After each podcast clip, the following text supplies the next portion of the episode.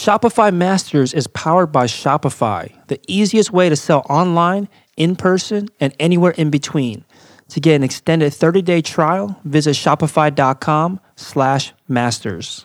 So we have to be careful with our content online marketing. We, we had a lot of banner ads turned down because of the content. So we really had to craft our marketing so that it was palatable.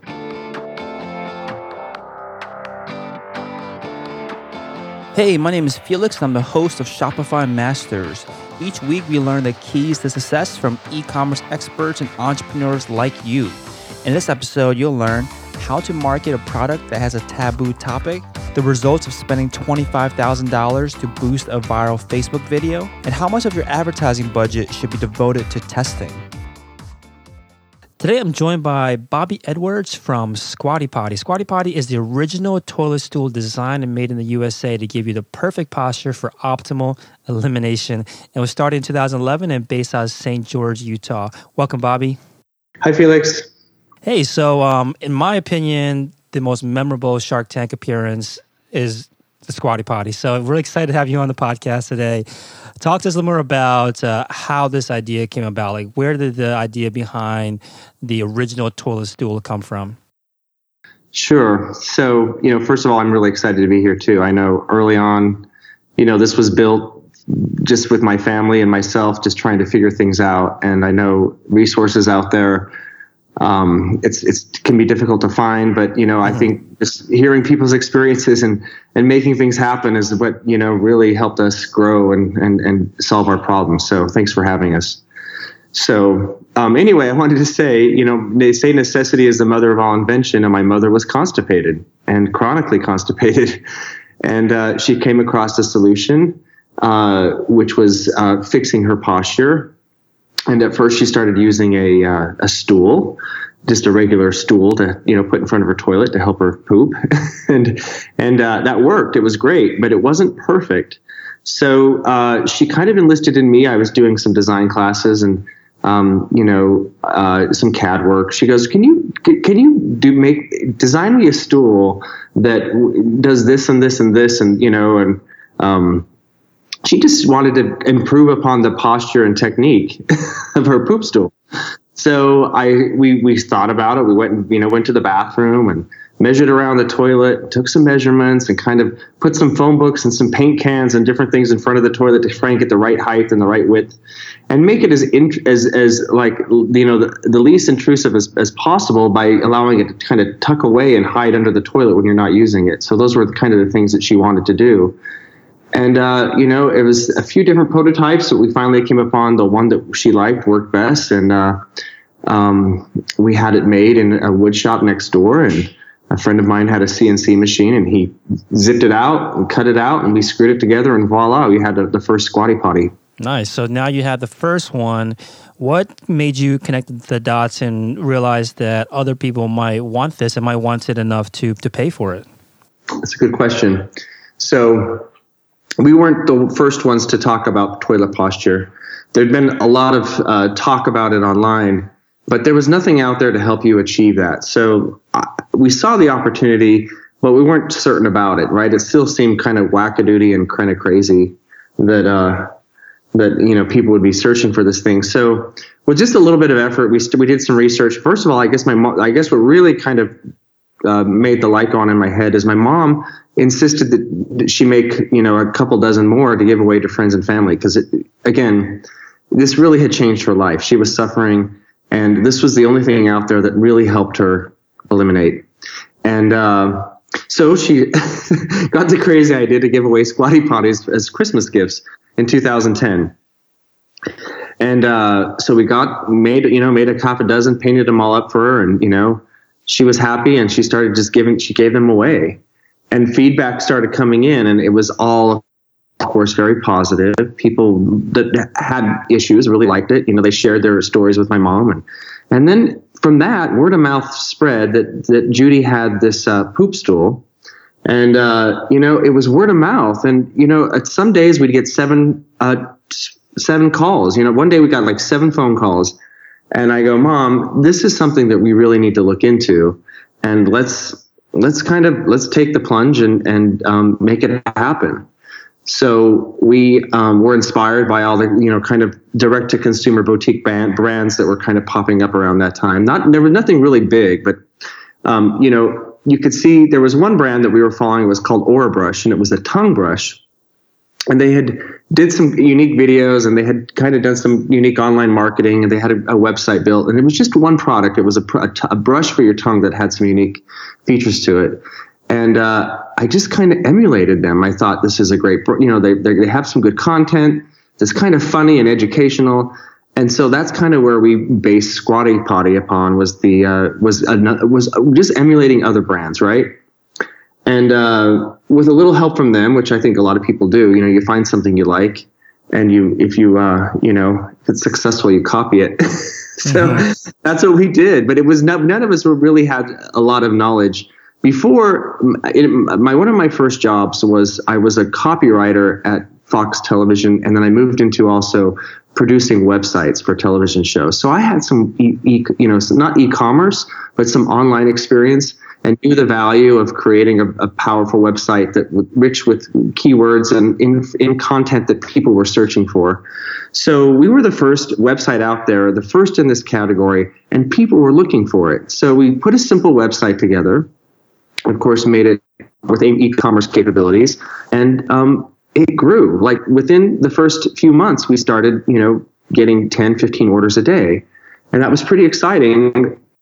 Um, without doing any publicity or anything, without putting much money, any money into advertising, it was just from people searching for us. And then, um, and then early on, what we did as well is we sent out squatty potties to influencers. We reached out to paleo, broad, broad we, you know, paleo um, uh, mommy bloggers, uh, health and alternative health writers, anyone in our category, yoga. Uh, it was kind of low hanging fruit of alternative health world. And we sent squatty potties to the influential people in the marketplace. And just with the simple note that here's the squatty potty this is what it did for my mother. This is what it does. You know, anatomically, we're designed to squat and we're sitting, and this thing, you know, will help you eliminate better by correcting your posture. And uh, they started writing about it.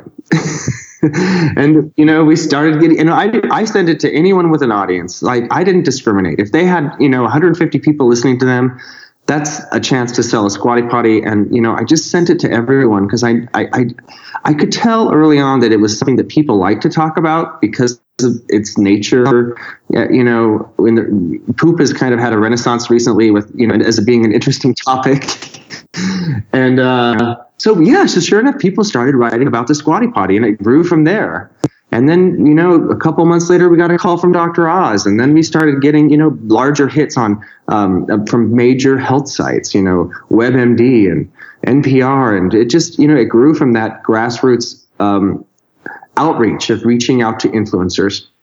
Yeah, I was going. So you said a bunch of interesting things there. I Definitely want to unpack. One of the ones I want to start with was about the word of mouth and the willingness and excitement for people to talk about this product because seemingly, uh, if you look on from the outside, if someone's never been in this industry, doesn't have a product like this, it seems like a difficult industry to break into because it could be kind of seen as, I guess, taboo. You know, like you're saying, it's a renaissance. People are much more willing to talk about these days, but it still uh, has the potential to be an embarrassing topic that might kind of, I guess, halt word of mouth or make it harder for you to market. You didn't experience any of that at all. It seemed like it was more of a benefit than a than negative.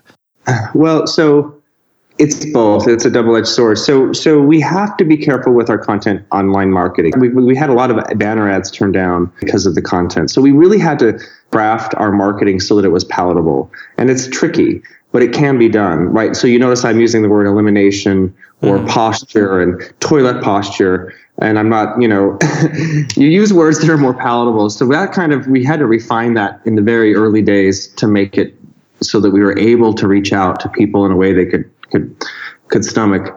But then once you get, you know, once you start to get some credibility and and and um, then you can start to be a little more open. But in the early days, we did. It was difficult. You know, it was taboo, and it still is for many people. But you know, the conversation is changing around uh, elimination and and how important it is for your overall health. And Squatty Potty's been part of that conversation for so many people. So we've been lucky in that regard that we're we've been able to kind of change the way people feel about it and make it so that it's something that's embar- from something that's got you know that was very embarrassing for many people. But as soon as we've you know we've been able to, to kind of change a lot of people's minds about that and make it something that's cool and fun and uh, important. So, um, you know, we've been able to change that. But the yeah, it was um, it was early. It was difficult early on, especially with a lot of the banner advertising that we were t- attempting to put out there. Um, so um, we, we, we, we've um, we've been able to dance around that and and now change people's minds and we've got a lot of credibility so they're allowing us to put more and more. Just i wouldn't say it's edgy it's just real realistic and kind of you know colloquial stuff that people are talking about when they talk about poop. yeah. No, this is definitely an issue that I think a lot of listeners have, which is when they have a product that is, you know, maybe, well, yours is definitely, of course, legal, but people are sometimes producing products that are maybe not necessarily barely legal, but that are, you know, I think the vaping industry is going through something like this where it's just harder to, to advertise online. And for you, it was just a matter of changing the words, changing the terms that made a difference between them accepting yeah. versus rejecting an ad. Yeah. And then it was getting other people to talk about it for us. So we didn't have to say the things that we wanted to say, right? We would we would get our influencers to say what we wanted them to say. We didn't really get them. We would, you know, it, it just happened. So mm-hmm. so you you find out that you can, you know, you know, for instance, if we we have to be careful also, and this can be a common problem out there when referencing disease, right, or or substance that might we might get in trouble with the FDA or mm-hmm. FTC. So, um, but luckily, in, in, in the in the whole you know process, we've gotten other people to say those things for us. Not that we, I guess we shouldn't say we got them. They just do. They're just so and evangelical about their experience with Squatty Potty. They just talk mm-hmm. about it. So a lot of that credibility has come from uh, from the influencer marketing that we've done. Yeah, influencer marketing. It, it, sounds like you guys got a much earlier head start on it than I guess the more uh, the popular term influencer marketing probably came around after you guys were already doing this. Influencer marketing until after three years of being in Squatty Potty, and I, I just figured out that that's what we were doing. Yeah. Now, how did you go about doing this? Because like you were saying, no matter how small of an audience they have, they had 150 readers, you were willing to, you know, shell out a free product to them. Uh, and I think a lot of times around influencer marketing these days, there's so many numbers attached to where you want to measure what's the ROI of doing this, of sending a, a product to those influencers, look at their engagement, let's look at their number of followers before we can decide if it's worth working with them or not. You didn't take that approach at all. You would send it to anybody and everybody. Was that, uh, would you do that the same way this time around? If you went back and did all over again, would you still take that same approach?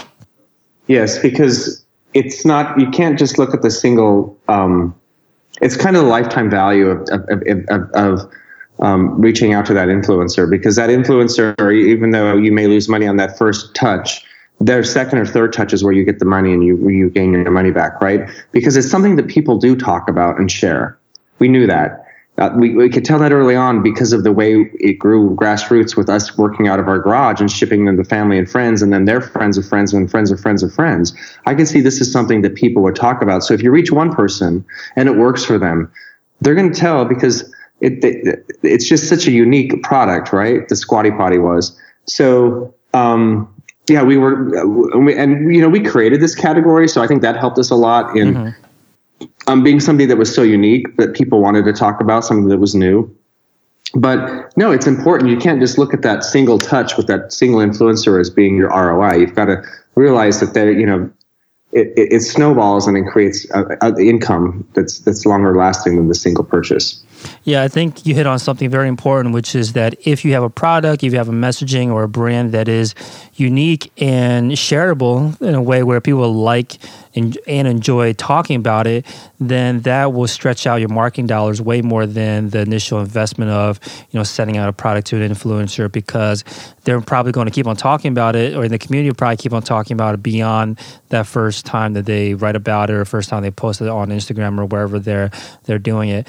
Um, now, speaking of those avenues, which which methods work best for you? Was it going through through the the blogging route, or which medium was most effective for a product like this? Yeah. So initially, it was um, it was what was more most effective is getting the bloggers to write the content for us that we could share on social media, right? So we went to instead of going straight to social media with our own message, we went to social media with the message of others. Mm. That was important. Why, why, is that? Why, why, did you decide to get others to speak for you rather than uh, you know coming from you directly? Um, it seems it, it, seems that people convert better with third party content, um, meaning they hear it instead of coming direct from the, the company, it comes from, you know, like a mommy blogger or, you know, a paleo, a, paleo professional, um, or somebody they might recognize from their niche or their world. And it seems to be more influential and, and, and more, and it converts better.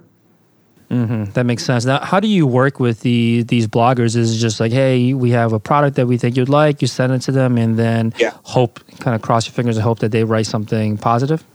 Pretty much. Was there any follow up needed usually, or? So many of them are now wanting to, you know, to get paid, but it, but you can you can negotiate with all of them as well. And if they really like your product, you're you're in a space where you can really negotiate because they they're wanting to provide something that's unique for their readers as well. Mm-hmm. And so again, you know, we were lucky because our product was so unique, and so it was a secret. It was something that wasn't well known. So um, if you're in that industry where you, you have a solution that's not um, you know mainstream or that's not super well known, promote it because people will be your biggest promoters. Um, rather than going out and trying to explain to them yourself, which does work, right? You can create content that converts, but um, it seemed like earlier on, early on, when we would post something, you know, on Facebook or, or you know, which is what we've used mostly is Facebook. Um, um, it was it would convert better when it came from a third party source.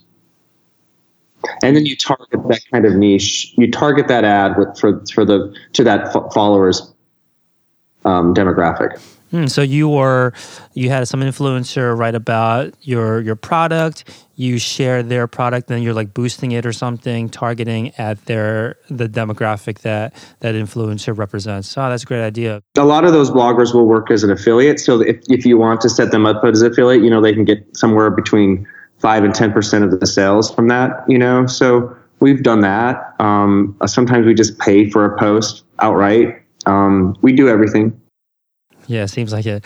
Um, so taking it back to one of the things you said earlier, which was about how you didn't really know what, how to do this, but you emulated other brands. I think that that's a great approach because you don't have to, you know, reinvent the wheel you can it's not necessarily take shortcuts but you can certainly boost your learning curve by just taking what already works and running with it i think the this follow-up question to that for a lot of people that decide to go this route is how do i know which brands to emulate how do i know which ones are actually not necessarily just doing it right but doing it right and that will also work for me how did you how did you think through this process I, you know, it was just what I personally, what my personal taste liked.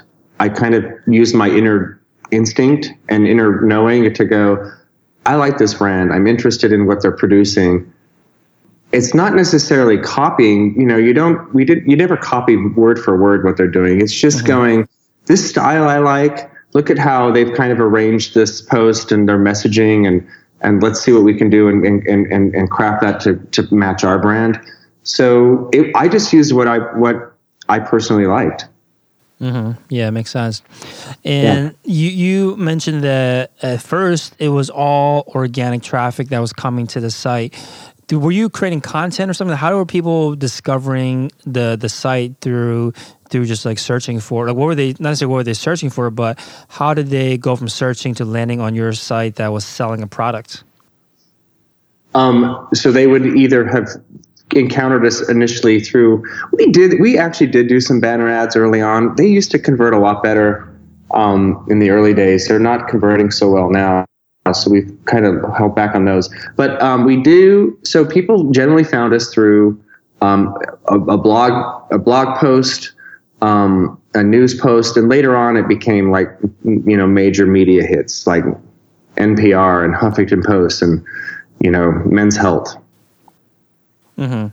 And what about the content that you are putting together on your site? You know, I think a lot of times when people are trying to go the content marketing route, trying to build up their their kind of SEO for their site, they run into this issue where they're like, you know, I don't know what to create. But I mean, I think you're a great example for this because how much can you really write? How much content can you really create around a topic like this? So talk to us about your, your I guess, creative process to to create content for your brand. Yeah. So, well, we're we're we're we're going through kind of a renaissance now where we've we've grown to a space where we're we're we we're actually creating a studio in our in our in our headquarters where we're going to create content directly from our headquarters. So that's where we are in two months. We'll start. You know, we're we we we're opening a full. We we have a full on you know audio vid, audio video suite. Um, hired a full time videographer, copywriter and we're gonna you know we're gonna create our own content and and promote it on you know through social media and through uh, YouTube and other you know uh, like Chive and the other sites. You know we, we we do paid content on a lot of sites, so um, and, but mostly Facebook. Uh, you know Facebook is about seventy percent of our budget right now, and that's but that's Facebook is changing. Mm-hmm. So um, but early on, it was really just reaching out, you know, just just promoting um, on through other other sites. So if I, so if you know, I would buy I would buy banner ads on um, on other you know sites that were reached our demographic as well. Mm-hmm. Now nowadays, especially since you are investing so heavily in the content side with creating the studio, how do you or how will you think about what kind of content to create these days? Like, what's your what do you, what, what, do you, what kind of research you do? What kind of uh, thought or thinking do you go through to determine let's create this piece or let's create that piece?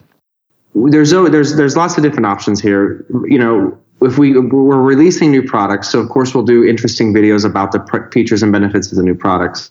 But it's not just about Squatty Potty. It's also about pooping. It's also about yoga. It's about outdoor recreation, lifestyle, right? Reaching the people that's showing the Squatty Potty is a lifestyle brand because it's not just um, about you know a, a, stool around your toilet. It's about feeling better, being active, mm-hmm. uh, do, making choices in your life that make you healthier and happier, and all about total gut health. So you know we're going to have uh, nutritionists on. We're going to have um, yoga instructors. We're going to have you know all these different guest spots with with different influencers that um, might be interested that might you know be of interest to our to our customers. Gotcha.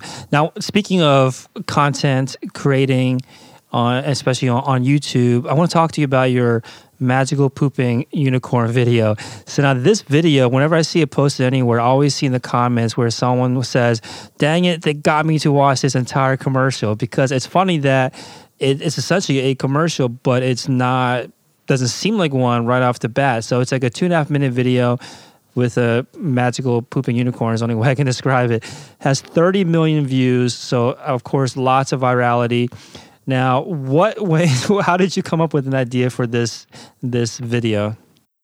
So yeah, so actually, combined views on Facebook and YouTube, it has 140 million views. So it, wow.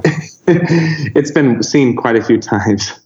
And and by the way, Facebook is where most people are watching video now. Oh, oh, much it's much more shareable than YouTube.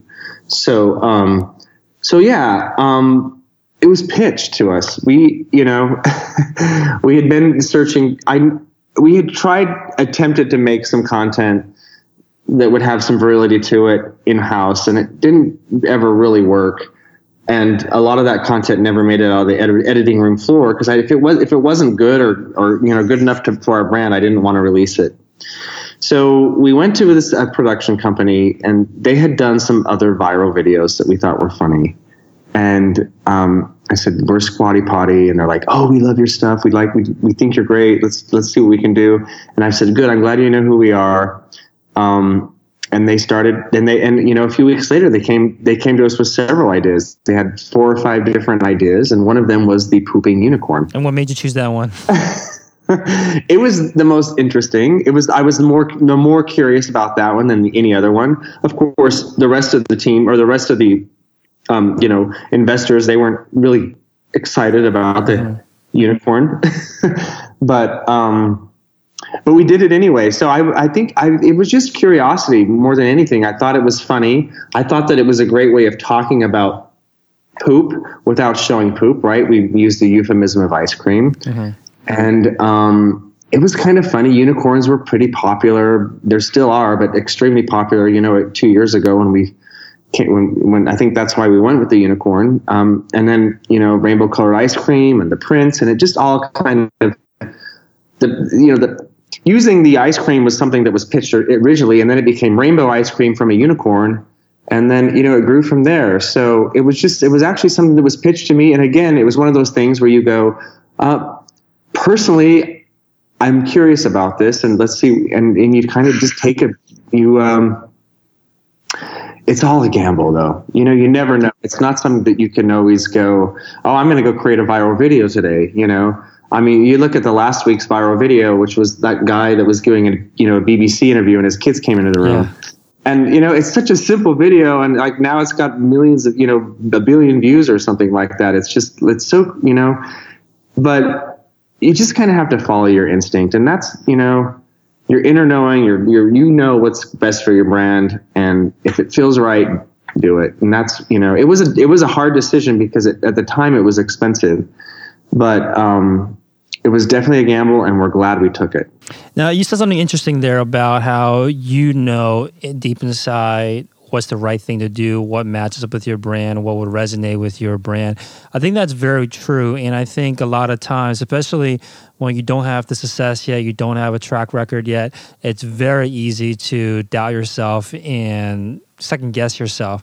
Did you ever have a time in your life where you knew deep down inside what the right thing was to do, but you second guess yourself and then decided to go a different way anyway? Yeah, so it was the unicorn video. So initially they pitched it to us. Um, we were doing a um, a follow up to Shark Tank, and they wanted to they wanted to film us creating a video.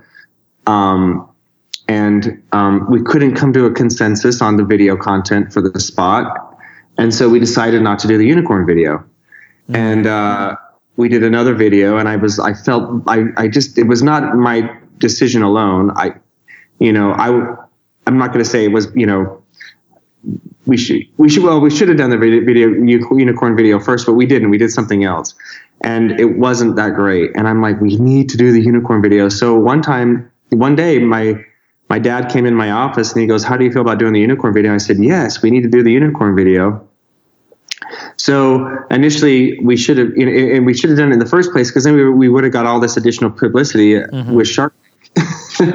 um, but anyway, it, it all worked out to be fine in the end. But it was something that initially I should, we, you know, I, I went against my inner knowing, and uh, and it, it, it, it was a, it, it ended up the first that video that we ended up doing ended up just being a total disaster.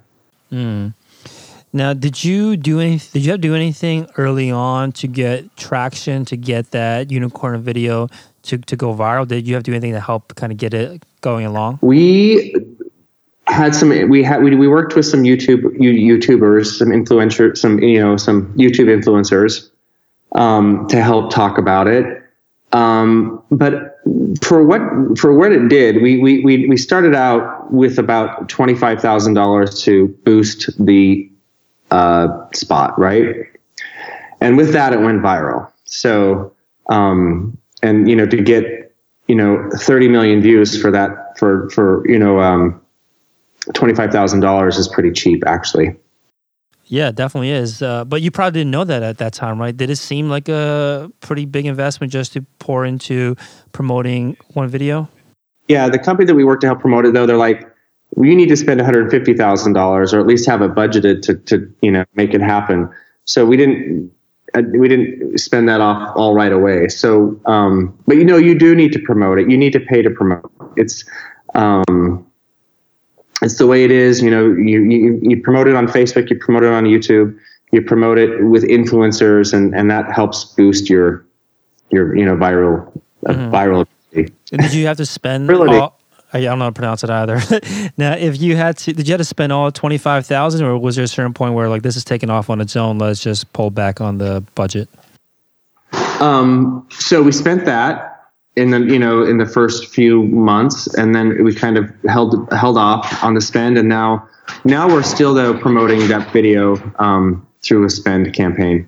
Mm. It, two years later though, but it still converts incredibly well. So it's it's one of a you know it's worth it. Right, makes sense. Now, earlier you were talking about how your how Facebook is the go-to place now where people watch videos, and of course where advertisers and brands should also go because you say was 140 million views total, so 110 million of those uh, it has been on Facebook and then 30 million on YouTube. Now, do you approach Facebook video differently than you approach YouTube video? Do you see a difference there between the audience and the kind of content that resonates with them? We we still promote. You know, we still test though. You still you still try and find people that haven't seen it, right? So it's a continual um, test. It's it. I mean, it's something that we review and monitor every week um, if not, you know, more than that. But it, it's not like we just throw it out there and and, uh, and and and don't adjust or don't review. It's something that you have to constantly tweak.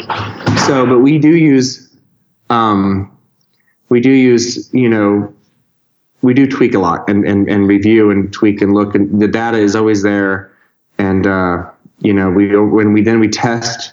It's kind of that 80-20, right? You tweet, you test with 20% um, of your budget. You use 20% of your budget to, to continually test.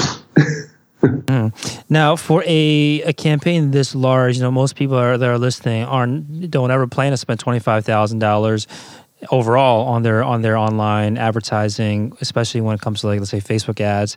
Now you're spending all this kind of cash on essentially you know a couple posts, a couple videos. What's uh, you don't have to give us exact details, but like how do you begin to to target and set up all of I'm assuming multiple campaigns and all this tests and everything. How do you manage all of all of this uh, kind of large advertising budget?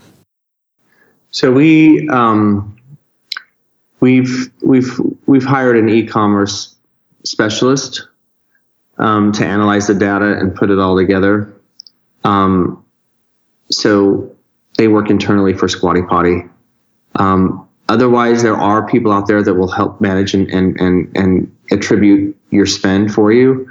Um, initially, they'll charge anywhere from about ten percent of the of the spend um, to to do that. So there are several people out there um, that will help you with that.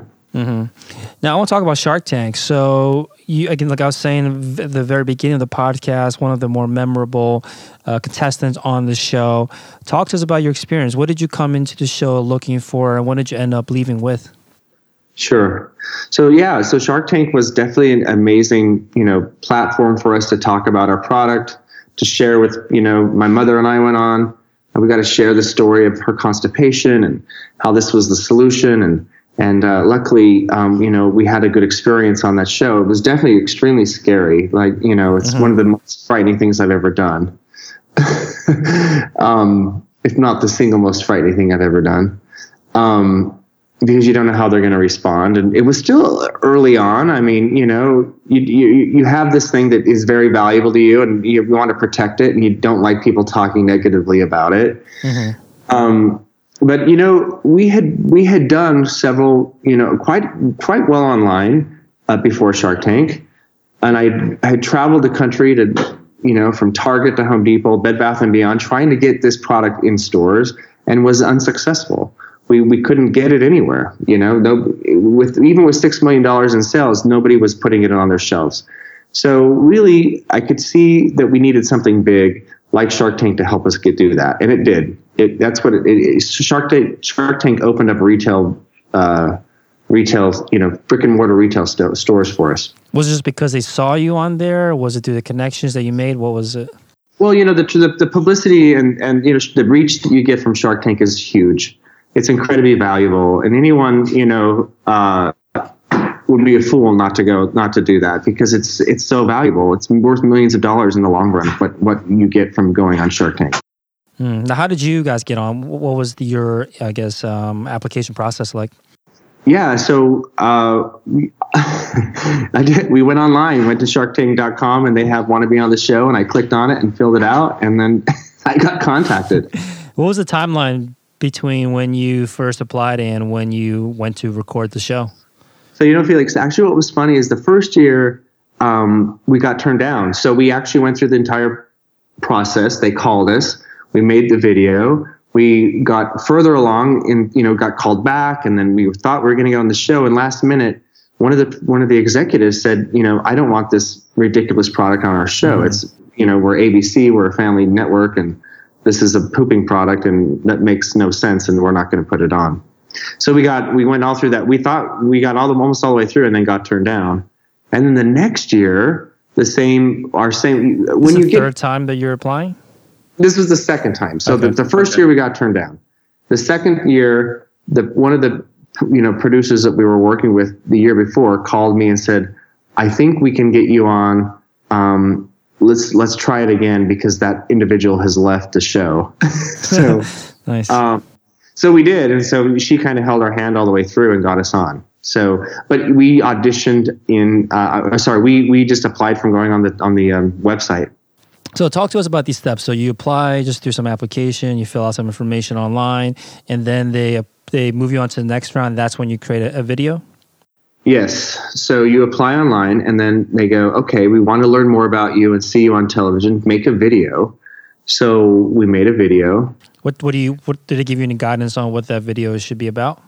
They don't. They just say, you know, they, they there are samples of videos that have been done. So it's basically a, maybe kind of like a small Kickstarter video about your product or about you that features you, so they can see how you are on television. After the video, they um, that after that process, then they then they send you this this like I don't know 500 page packet of of uh, application papers that are everything about you. so it's pretty arduous the process of getting on. And then, you know, then they either say yes or no, and you never know if you're actually going to be on until the last minute. And they finally called us with an air date. So, um, or not an air date, a, a, a filming date in Los Angeles. Mm-hmm. So we went to LA and, um, then the, you know all this time the sharks don't know about you. They've never seen you or they haven't heard they don't know who they're going to see that day. And you show up um, on set with your stuff and you um, you know this is the first time you've seen the sharks or even they've even seen you and you just walk out and there you are. And we uh, you know show i even had our product under wraps because i didn't want i wanted to just be a, a complete surprise. So i opened i i um, you know unveiled the squatty potty with a with a blanket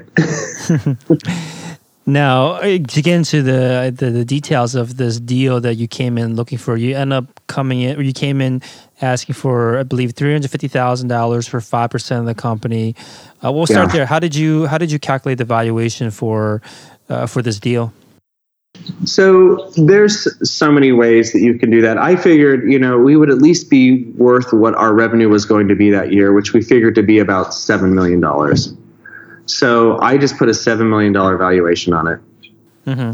And then you ended up, at least on a show, closing a deal with Lori for three hundred fifty thousand dollars for ten percent. Did that, and you get into as many details as you want here, did that sure. deal end up going through, or what was the situation? It did, after? yeah. So yeah, so it's a handshake deal on the Shark Tank show, right? You just you either take or you or you decline their their offers, or they don't give you any offers we got an offer. We ended up uh, doing 10% for, uh, yeah, it was 10% for 350,000. So I actually wanted, let's see here. Yeah, that's what we shook on. Yeah, 10% for 350. And uh, then after that, they have a you know a due diligence period, and you have a period to decide if that's what you really want to do. And most of the sh- most of the deals fall apart during that period. Yeah, uh, we actually ended up you know our books were clean, and she liked us, and she was interested, and and uh, so we we ended up going through with the deal. Nice. Now, when you were preparing to come on the show, what did you do to prepare to to actually pitch to these you know combined worth of billions of dollars of uh, of uh, investors? So it's so you have one minute that's like a prepared speech, right? That's that's mm-hmm. scripted essentially, and that's always that one minute pitch where before you know where they walk out with their product and and uh, share their product with the with the sharks. Um, but then after that, nothing's nothing is um, scripted. So you just re, you just review numbers. You redo, you just you essentially. I don't know if you've ever been on debate. or debated. Um, it's essentially just you just do mock practice uh, runs with your friends and family to try and you know you watch Shark Tank and you, you just I prepared myself for just doing mock debates or mock uh, d- um, pitches with my family and friends. Now, did anything surprise you? Any questions surprise you on the show? There was no no surprises. Everything they asked, we had already practiced, so we were we were pretty prepared. I didn't. I there was one thing that I kind of took me back, and that's when Barbara Corcoran uh, asked me to pit, to pull a tarot card, and uh, I did, and um, it didn't go very well because I said I, am I'm, I'm confused why you're making it a business decision on a tarot card reading on a tarot card, and she goes, "Oh, I don't trust you," and uh, so that kind of made me look a little bad. Yeah, and, and, I mean, I bet it, this is just an intimidating process too. But you went in there not just you got an offer very close to what you're asking for compared to definitely what I've seen on the show. You actually did negotiations. You actually negotiated with the the Sharks. They were, I think, you negotiated with with Kevin. You negotiated, um, you know, the experience that you had you had with Barbara definitely seems like a standoff, and of course, the negotiation with Lori. Now, how what was it like? What was it like? You know, going back and saying essentially no to these Sharks and trying to get a better deal for yourself. It was like I said, it was the scariest thing you've ever done in your life, and you and. uh we knew that we didn't want Kevin. I don't I, I, in in hindsight, you know, Kevin's not so mean at all. In fact, people that do deals with him say he's extremely nice and and he's a teddy bear. Uh, I think that's a persona of his on on uh, yeah, on the show. Like that. Um, and um, so Lori, we liked her because she had the consumer product, you know, experience. So she seemed like the obvious choice for us when she was, you know, when she was willing to get to where we wanted, and um, you know, she was the obvious choice for us. Mm-hmm. Now, now that you work with her, do you do you have any kind of favorite or most useful business general business advice that Lori has uh, given you? It's interesting when you finally get to work with them, you know, and you know, I, I think there were some some things that Squatty Potty, first of all, was not a traditional product, and to sell it and pitch it in a traditional way didn't really work. So um, I don't know if you know. Lori had some some uh, contacts, and she had some um, some some uh, also some opportunities with trade shows and stuff that became that were really valuable. But you know, it's been mostly hands off, or anything that she's most of the stuff she's helped pitch us. It's not it's not it wasn't right for our company. Mm-hmm. So you know, it's it's other than the you know the um, contacts uh, in the retail world, we haven't used her much. Mm-hmm. Now, speaking of the, the retail world, uh, you said that you had trouble getting into a lot of these big box retailers until getting on Shark Tank, until that kind of, uh, I guess, a voucher from from being on national television. Uh, Bed Bath and Beyond has, has been a big one for you guys. What was the process like to get into a store like that? So you hear all these stories of retail relations being nightmares, right? Mm-hmm. There's a lot of there's there is a lot that goes on in getting into to a store. You know, fulfillment and EDI and all these connections that you have to make, and it's expensive. So that stuff is all true. Um, but once you get in, um, you know, if you have a product that goes well, your relationship is it, it's it, they become extremely valuable for us. Mm-hmm and you really need to foster and and and and, and um, keep those relationships healthy with the, with your with your retailers. Mm. So it is there is some truth to that in you know the nightmare of working with them, but if it's it, if it's something that it's something that has for Squatty Potty at least has really paid off, and I'm I'm grateful that we were tenacious in, in getting in there. Now, did you have to get introduced into a buyer there? Like, how? What were the first steps that you had to take before getting into a store like that? Sure. So you need to find a buyer. So um, we have taken the the uh, the approach of going direct to the buyer, meaning without a buyer's rep, where possible. You'll generally get a better deal with the with the, and it's it's easier to work with directly with the buyer for us. Um, there have been a few instances where we've used buyers reps, but um, we just just do your homework. You can find these buyers on LinkedIn. You can find them. Go to trade shows. Um, you know, we've we got introduced to a lot of buyers at the Houseware Show in Chicago or the Natural Products Expo. Um, and if you have a product that you know, they'll find you as well. They're looking for new products. So, but you have to go where the buyers are. So those would be the inter, you know, the hardware shows, the houseware shows, the gift shows, depending on what your product is. Um, natural product uh, shows. Uh, they have those twice a year, one in, in um, Anaheim and one in uh, Baltimore. The hardware show in Las Vegas, the houseware show in Chicago. You can search those, and, and, and those are where the buyers are. So we went we went to find the buyers. mm, makes sense. Now, how, how do you make yourself attractive to to a buyer for them to even take a meeting with you to to sure. to show the your product to them?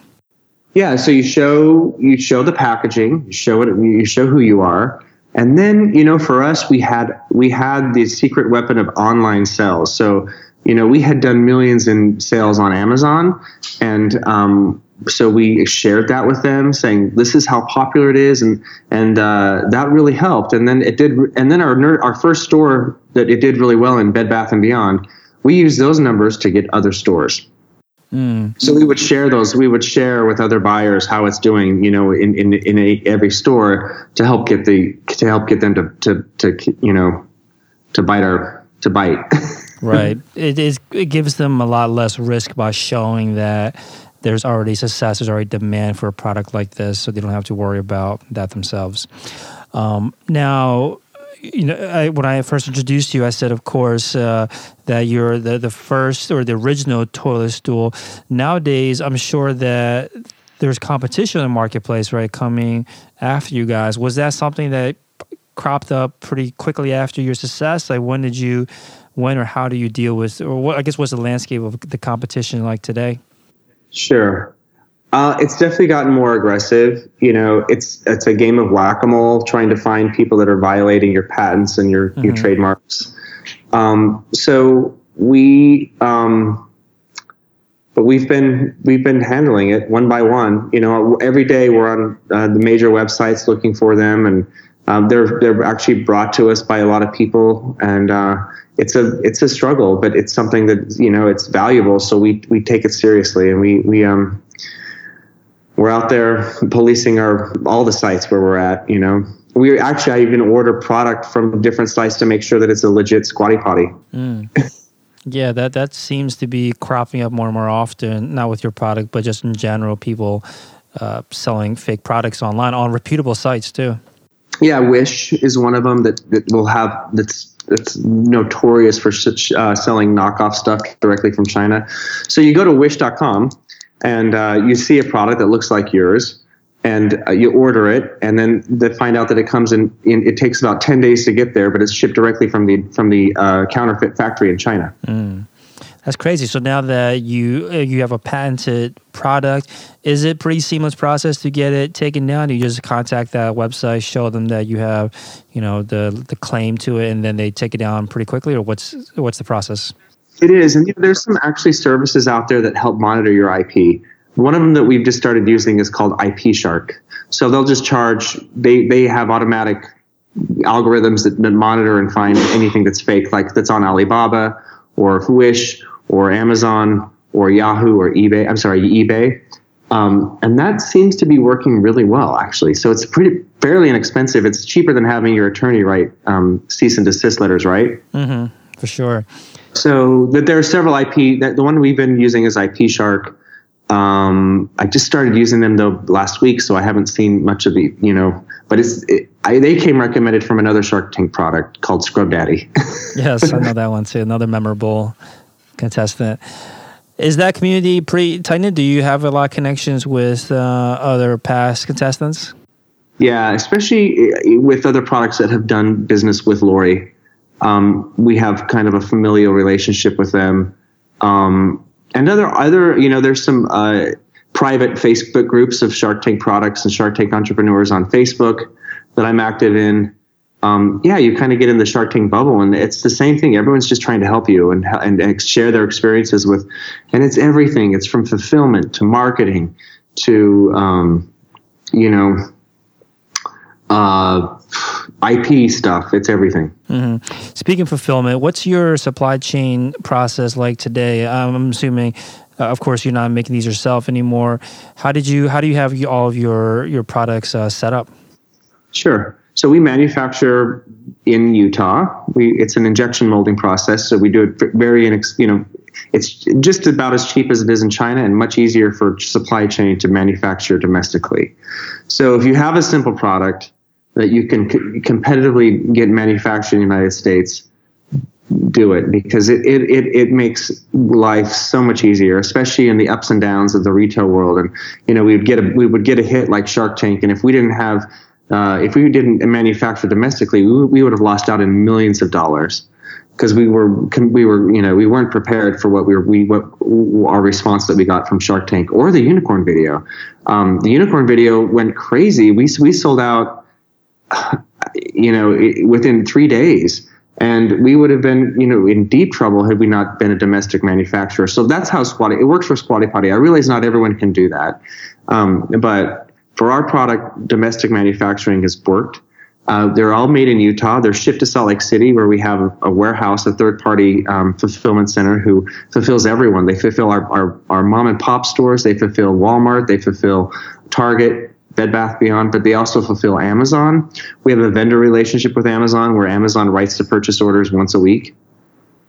And then they also fulfill our website orders. So those will be shipped directly from our fulfillment center in Salt Lake City. It's all done through, you know, EDI and three, you know, uh, it's all uh, AP. I, you know, there's all these acronyms, but um, it's all done automatically, essentially. so very little, uh, very little effort on our, our part, except for when there's problems, and then we've got customer service. Uh, you know, we've got four customer service reps that work full time at Squatty Potty to help with customer. Uh, we've got an 800 number on our site because I think it's always valuable so people have a touch point and be able to contact you. Um, but that's how we work. That's how Squatty Potty works. Cool. So squattypotty.com, of course, is the website. Where do you want to uh, take the business next? Sure. So it's all about creating the better bathroom experience, um, creating products to help people do that. So you know we've got an auxiliary product now, Unicorn Gold, which is which is making up more, uh, starting to take up more and more of our business. It's pretty popular product. It's a it's a spray that you spray the water before you go. Um, takes away the the smell uses essential oils, but it also uses real nanoparticles of gold, which uh, mitigate which mitigate and kill sulfur, which is what makes your poop stink. So it's an interesting product. It works really well. um, but it's also about you know everything. We're we're we're, we're developing other products that once seemed taboo. Um, you know, the bidet world is growing, but we have a unique bidet that's um, that I think is very interesting. That I think will that it's going to do really well. And then also some other auxiliary products. The Squatty Potty Pharmacy is coming, um, and these aren't so glamorous, but they're hemorrhoid creams and and uh, other barrier creams to help people be more comfortable down there. awesome. I'm going to be interested in seeing how you can speak about all of that in. Uh, in uh, in advertiser friendly terms. Yeah, it's using our product, our, our our way of marketing to take something that's not so glamorous or it's taboo. To you know, a lot of people don't know what a hemorrhoid is. They don't know if they have it or not, and they're embarrassed to go to the doctor to figure out. So we're creating marketing that will help people, you know, just address that, and then right. provide products to help them feel better. Yeah, I love that you are unashamedly taking advantage, not taking advantage, but actually going ahead and and coming out and saying, "Hey, look, we'll teach you everything. We'll educate you. We'll talk about things that people aren't comfortable talking about because is you know people are curious. People do want to learn this information. And if if no one else is talking about it that's a great opportunity for you to come in and do all the talking. So it seems like that's exactly what you've done and exactly where you want to to to to market the business. So I'm very excited to see what's next for you guys. Again squattypotty.com is the website. Uh, thank you so much for your time bobby. Hey felix thanks for having me. I appreciate it.